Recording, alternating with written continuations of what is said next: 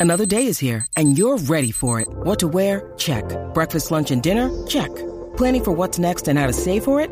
That's where Bank of America can help. For your financial to-dos, Bank of America has experts ready to help get you closer to your goals. Get started at one of our local financial centers or 24-7 in our mobile banking app. Find a location near you at bankofamerica.com slash talk to us. What would you like the power to do? Mobile banking requires downloading the app and is only available for select devices. Message and data rates may apply. Bank of America and a member FDIC. Hey, welcome back. So today I want to talk slash rant uh, about today's, I don't know, style of, of investing and, and, and talk about passive versus active investing for, for the average Joe on the street. Talk about AI and, and, and algorithms and, and, and ultimately what has enabled those strategies, passive investing, indexing, AI algorithms to really succeed over, especially the last 10 years, last couple years, uh, and even to some extent before that, uh, namely the, the Federal Reserve and, and a more planned market or managed market, plunge protection team, government, central banks, that all comes into the conversation today. But I want to start off with this. This might sound like an ad, and it totally is. It's sort of an advertisement. It's me sharing with you something that is absolutely pertinent to today's topic, but also something I find interesting and, and would love for you guys to uh, give a shot or at least look into. So it's called Delphia. D E L P H I A. There's a link below in the description. Disclaimer: It's a it's a referral link. There, I, I get some benefited from it eh, in theory in the future, uh, in terms of of uh, a percentage of, of future returns from people that sign up under my referral link. But what am I talking about here? Delphia. It's this relatively new, soon to be app platform way of investing that I'm not totally buying into, but the idea behind it is data, monetizing data. So we all, to some extent, leave a data trail. And, and for all the concern about government using this, which I'm obviously against, but, but I am also somewhat resigned to the fact that, uh, at least right now, without change in, in the future, it's they're going to have access to it almost regardless. Uh, there's also the use by corporations, by business, by by uh, search engines, etc., to use that data to make money off of me, whether it's ads or, or various other uses for that data. And there are browsers, there's ways to protect that data. I'm sure many, you know, Google and, and, and other search engines and Facebook and all that, uh, many of them have boxes you can check off to stop using all that data from being used. With that being said, these ads sometimes are more intrusive than other times, and it, it, certainly is, is a testament to the times we live in, to the amount of data, as well as just the surveillance that, that is on us uh, almost on a, a constant basis. Uh, to some extent, you, some would say that that's the price we pay for, for using things like Facebook, which is a uh, revolutionary in terms of, of uh, social media, as well as you know, Twitter and Instagram and, and many other uh, platforms like that, Google and, and other uh, search engines. I mean, it's a huge convenience to be able to look up uh, restaurants near me or look up best places to buy silver and gold or whatever. There's tons of uses for that. So you could say it's a cost of, of using the service. However, what if there's a way to monetize your own data? So that's what Delphia is really positioned towards. So the idea behind this is is two approaches to to making money off of your own data. The first one is that when you sign up, now it's not live yet, it's not active yet. It's it's still in its alpha beta stage, if that. Okay, they're still looking for new applicants, which I again hope you guys could sign on for. But if not, whatever. I, I don't want to make this too much of an advertisement or weird like that.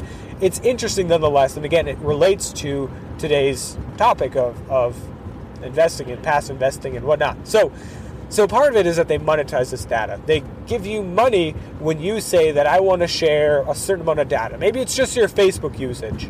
Maybe it's just your search data on Google, or maybe it's it's Facebook and Instagram and Twitter and Reddit and Pinterest and and uh, Google and other search engines and, and Google Maps. Your credit card usage, where are you spending your money, all of that, right? You can kind of choose how much you want to share.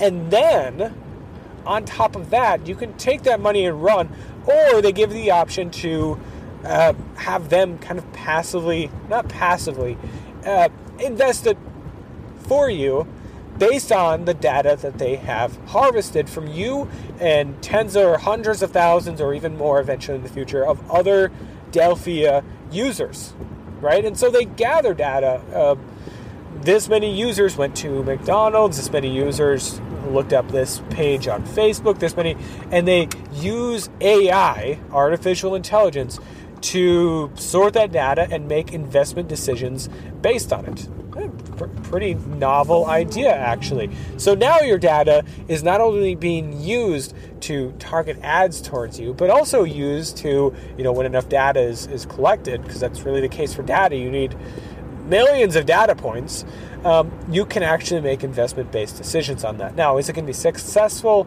Maybe, maybe not. And the great thing about it is you can choose to just cash out and, and not have them invested, period, or, or whatever. It's up to you.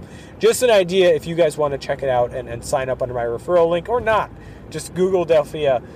I don't care, honestly, because it segues pretty well into today's topic passive investing, indexing, ETFs drives me up a wall to hear people using these. And you know it's more frustrating than that? it works. How about that? Now, not always. Some of these ETFs, some of this indexing, some of this whatever, it hedge funds, passive, all these strategies to make money off the market.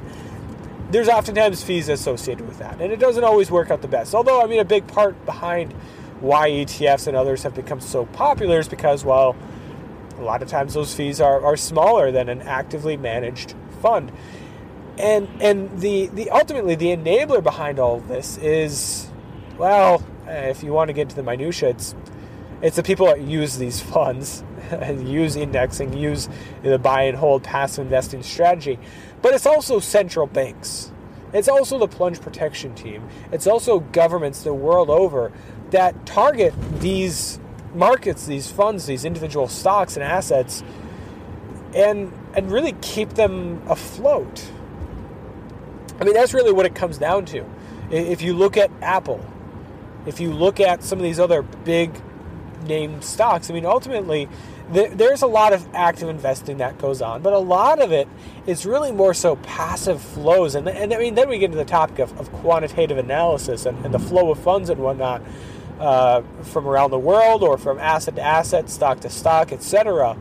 But that's where a lot of this comes from, and some of it is is by these these algorithms that move on a kind of medium to long term basis based on technical data in the market, or even sometimes, believe it or not, fundamentals.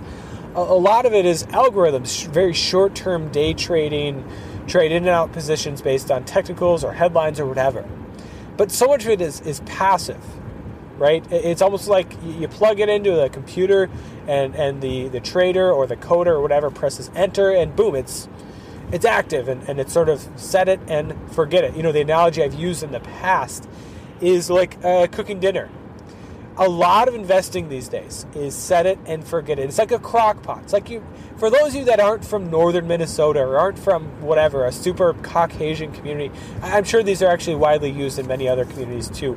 It's just that I've always you know, I, I I'm white. If you haven't figured that out, and I grew up around a lot of white people, Scandinavian people, whatever, and crockpots, uh, especially among uh, somewhat older generations, are are big around here. Uh, so so sorry if you don't know what they are. They're basically pots, ceramic pots that you put in this electric heater that completely surrounds the pot. You put a top on, it, you put the food in there and everything, and you set it to low or to high, whatever the recipe calls for, and you forget about it for hours this isn't 20 minutes, 30 minutes. This is like three, four, five, six plus hours that you put these meals in there, whether it's a, a beef roast or whatever, and you just forget about it.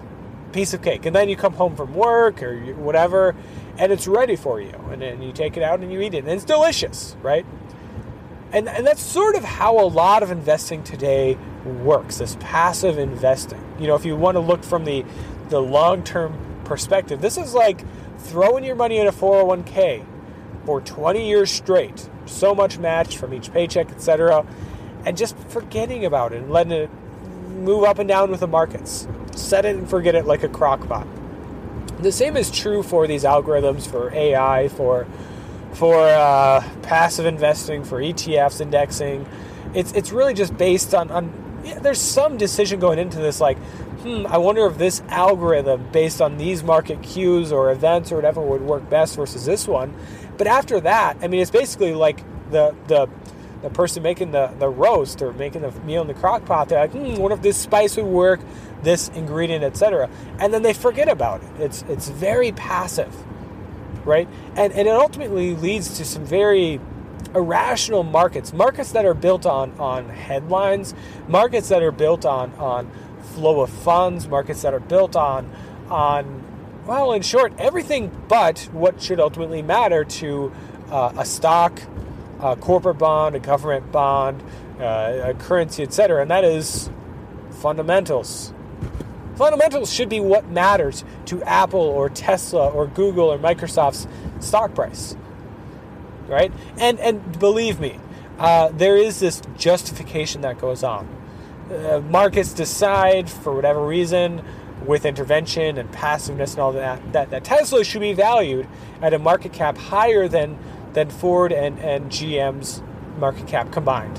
Right? That's where we're at right now. I used to think it was crazy when it was higher than Ford, but now it's both of them. Okay? And then there's this after the fact justification that occurs. Well, it's it's valued that high because of future expectations of profits, because of uh, improving whatever, but but generally not like real now in the moment fundamentals, which is what should matter. I mean, there's an argument to be made for like forward looking guidance and what that makes, but but as far as like Apple goes, it's they're good company and all that, but it's not like super bullish. Am I wrong? I mean, iPhones are are still pretty big deal, and, and certainly their new ones are, I'm sure, great. I'm an Android guy, but but I have some respect for Apple and what they do with their products. But is it like justifying the valuation that it's at right now. Same thing goes for Tesla, but but actually not really same thing goes because in all reality, Tesla doesn't have that great of a business plan. They're they're profitable in in, in barely profitable in, in their best quarters and, and deeply unprofitable in most quarters, right? And and I mean their current plan is to to I don't know, exhaust Model 3 demand and then move on to the Model Y, which is when you need mealtime inspiration, it's worth shopping Kroger, where you'll find over 30,000 mouthwatering choices that excite your inner foodie. And no matter what tasty choice you make, you'll enjoy our everyday low prices, plus extra ways to save, like digital coupons worth over $600 each week. You can also save up to $1 off per gallon at the pump with fuel points. More savings and more inspiring flavors make shopping Kroger worth it every time. Kroger, fresh for everyone. Fuel restrictions apply not well received by investors, by those in the car community and whatnot, because it's extremely similar to, similar to the Model 3, right? And then in theory, you have the Cybertruck, you have the Tesla Semi, the Roadster, but those aren't money making, at least not anytime soon or, or in this universe potentially, right? And so, I mean, what's the what's the justification there, right? But but it is justified after the fact, right? But this passive investing ultimately is enabled by central banks, by governments that seemingly target these markets. Right? I mean, we can talk about the Swiss National Bank and, and their purchase of foreign assets, foreign stocks, oftentimes US stocks, Apple, and, and many of these other ones. They're, they're a huge holder of them. Uh, look at the Bank of Japan. Uh, they've been buying ETFs, I mean, domestic equities, for a long time now in Japan. Yeah, I mean they they can almost pick and choose what they want to go up by creating this artificial demand demand from printed money for these various assets. You have the plunge protection team, right? You have these crazy numbers, right? I'm not a big numbers guy, right? Uh, there's some out there that believe that the, the elite, uh, those that are in power, like to work off of really specific numbers and that they're symbolic. And I'm, I get it. There's some interesting coincidences that may be more than just that. I don't know. But I'm not huge, eh, and that's why you don't hear me talking huge about these these numbers signifying all that. But hey, I mean, we, we all remember what the S&P ultimately bottomed out at in was it 2009? 2010, I forget, I think 2009, 666 points, right? But but I mean that's not just the weird one. You have these these algorithms, these these panic bids at the close. You have what certainly would look like artificial artificial manipulation of the markets, and ultimately what it leads to is this s- false sense of security by these passive investors that they may not understand why, but but their 401k, their portfolio is almost inevitably always saved. It's always saved by the plunge protection team. You know, when things are looking bad, when you're in December 2018 and, and the stock market's crashing, well, have faith because by some miracle or some, I don't want to say the word divine intervention, I'm thinking of a wittier term, but, but through some intervention by by ultimately those that the markets today view as gods, as divine, Steve Mnuchin, Jerome Powell, uh, and company for the plunge protection team, they step in and save the day. And, and lo and behold, here we are a year plus later, and we're at all time highs for the stock market. Right? Somebody always comes in and saves the day. And, and don't get me wrong, when when you look at it over the long term, it is not as rosy as it looks when you look at where the Nasdaq or the S&P or the Dow Jones has gone since 2008, 2009 and their bottom, where they've gone since 2001, it's it's not as great as many investors would like you to believe. Because many, you know, uh, analysts, advisors, etc., are really buying into this buy and hold strategy, this really passive crockpot investing. And and when you take into account the real rate of inflation, then it's even less, uh, I don't know, rosy of a picture. It's, it, it looks much worse, actually, at that point, right? Uh, but as far as investors are concerned, I mean, the last 10 years has been great for them, right? Last 20 years has been decent for them. Even though in reality, if you look at the numbers, their return is not great if you're just looking at the indexes. And when you take into real counter inflation, it's, it's average, fair. It's, it's not great. It's not terrible, but it's not great right? But ultimately, all of that is so deeply managed by the government, and and, and it's it's it's a bubble in and of itself, right? The stock market, the the bond market. Uh, it's, it's all in a bubble, but so is passive investing and, and all the variations thereof. Algorithms, which is in many ways similar to AI.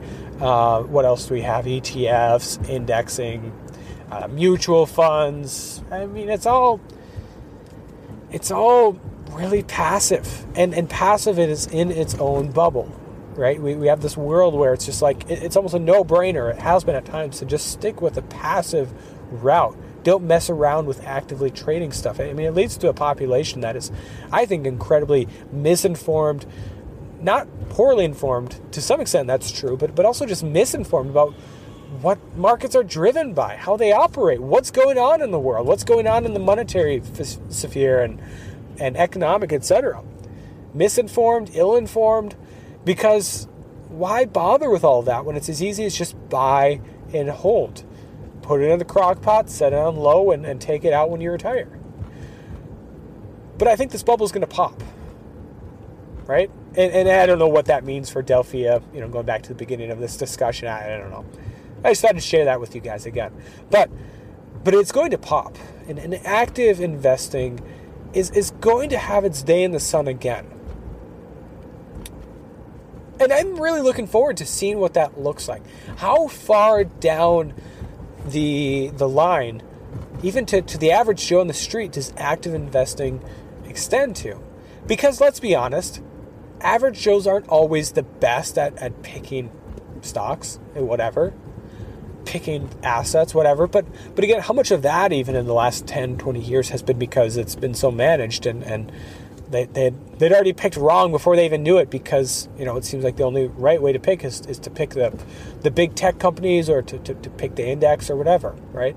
So I don't know how far it'll extend, but I think we'll see, uh, uh first of all, a lot of these ETFs and, and similar assets, whether it's uh, bond funds, corporate bond funds, mutual funds, etc., uh, really have an extremely difficult time because of a liquidity crisis.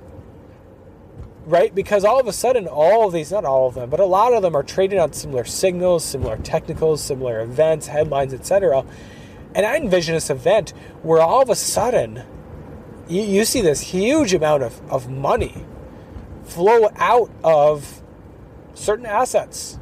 I, I think a great example that has been used by many is, is this eventual, who knows when, but eventual uh, bubble in in uh, the, the corporate bond market pop. Uh, specifically, this this this huge amount of corporate bonds that are on the verge of investment grade, or, or sorry, not investment grade, high yield corporate bonds, uh, usually called junk bonds. Okay, there's a huge amount that is on the cusp of being rated one level lower that would put them in that investment grade, uh, sorry, not investment grade, uh, high yield junk bond status. And it's only a matter of time before those rating agencies and their balance sheets of these companies, etc., deteriorate and the recession hits and everything. And all of a sudden, you have a huge amount of downgraded credit move into this this high yield, this junk bond uh, sector. And and what that ultimately leads to is is is a uh, you know throw numbers. I don't know the exact numbers. This is nowhere close. In fact, I have no idea what the numbers are in terms of hundreds of billions because my memory is not that good and I don't have them in front of me. But let's say it's $100 billion that's currently in high yield, it's way more than that, but high yield junk bond funds. But then we have this bubble pop in these on the cusp of being junk bond bonds. And all of a sudden you have an extra 50 billion move into this space. Well, what happens then? All of a sudden, I mean, the, the demand is just not there the demand isn't there for all those extra bonds. What happens to them? Well, across the board, you see the price for these high yield, these junk bonds plummet. And and we know with bonds what happens when the price plummets. The the price skyrockets, right? They, they move inversely, right? And that's just one example. The same is true for I think a lot of these ETFs that invest in, in currencies, uh, government bonds. Liquidity is going to be thin because they're all going to be moving in the same direction, right? And all of a sudden, you have certain assets that just lack this the amount of demand to to sustain the current prices. That's that's liquidity that, that we're going to be left with. It could happen the other direction for some assets, right? A low liquidity, high demand situations, and then the price much much higher. But for a lot, it's going to be very much the opposite. Uh, a low liquidity, uh, um, uh, low demand for these assets. And, and with supply being even, you're, you're going to see the price really plummet, right? And so this bubble is going to pop eventually. And, and, and believe me, it's, it's what's the analogy I always use? There's the crock pot and then there's the, the salmon. I think that's, I don't know if I say fish or salmon, but the salmon that you are grilling on the grill. We're not smoking this salmon, we're grilling it. And how long can you leave salmon on the grill? I don't know, a couple minutes tops. And then it gets dry, it gets burnt, even if, if you're just putting the skin on the grill or the scales, right? It, you can ruin it pretty quickly by just waiting too long.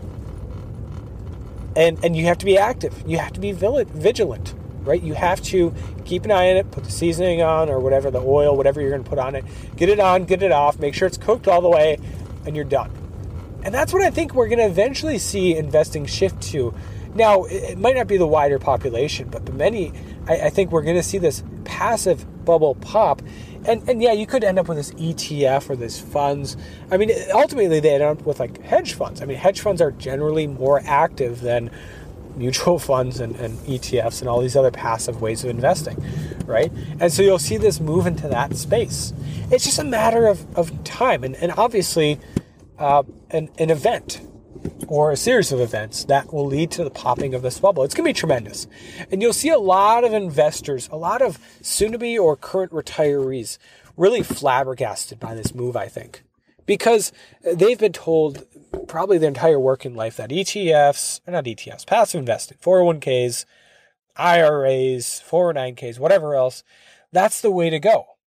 That that's the way to save for retirement. You don't need to worry about this because you are a structural engineer. You are a nurse, you're a doctor, you're a, uh, you have no business in making your own investment decisions other than whether or not you're going to put the money in, right? We can handle it from here.